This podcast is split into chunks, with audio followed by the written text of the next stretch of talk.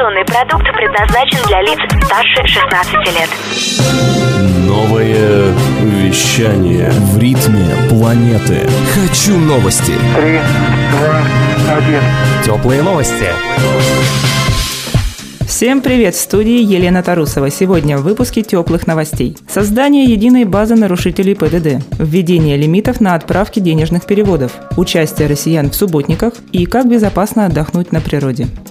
В России появится единая база данных о нарушителях ПДД, сообщает ТАСС. Данный ресурс будет содержать информацию о штрафах, случаях лишения водительских прав граждан России и иностранцев. База может быть полезна при возможном введении запрета на трудовую деятельность в сфере пассажирских перевозок для злостных нарушителей ПДД, а также для лиц, которые лишались права управления транспортным средством. Создание единой цифровой платформы позволит компаниям-перевозчикам проверять соискателей.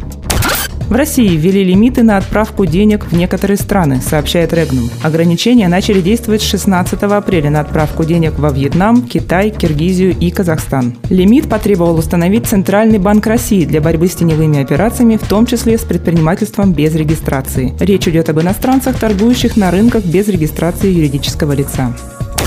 Согласно опросу Всероссийского центра изучения общественного мнения, за последние три года в весенних субботниках приняли участие 68% россиян, большая часть из которых в возрасте от 35 до 44 лет. Наименьшую долю составляли молодые люди до 34 лет. Активное участие принимали жители сел и поселков. Минимальное количество участников было среди жителей столицы. Более половины опрошенных в качестве мотивации к участию указали желание жить в чистоте. Прийти на субботники в этом году планируют более 60% 10% россиян.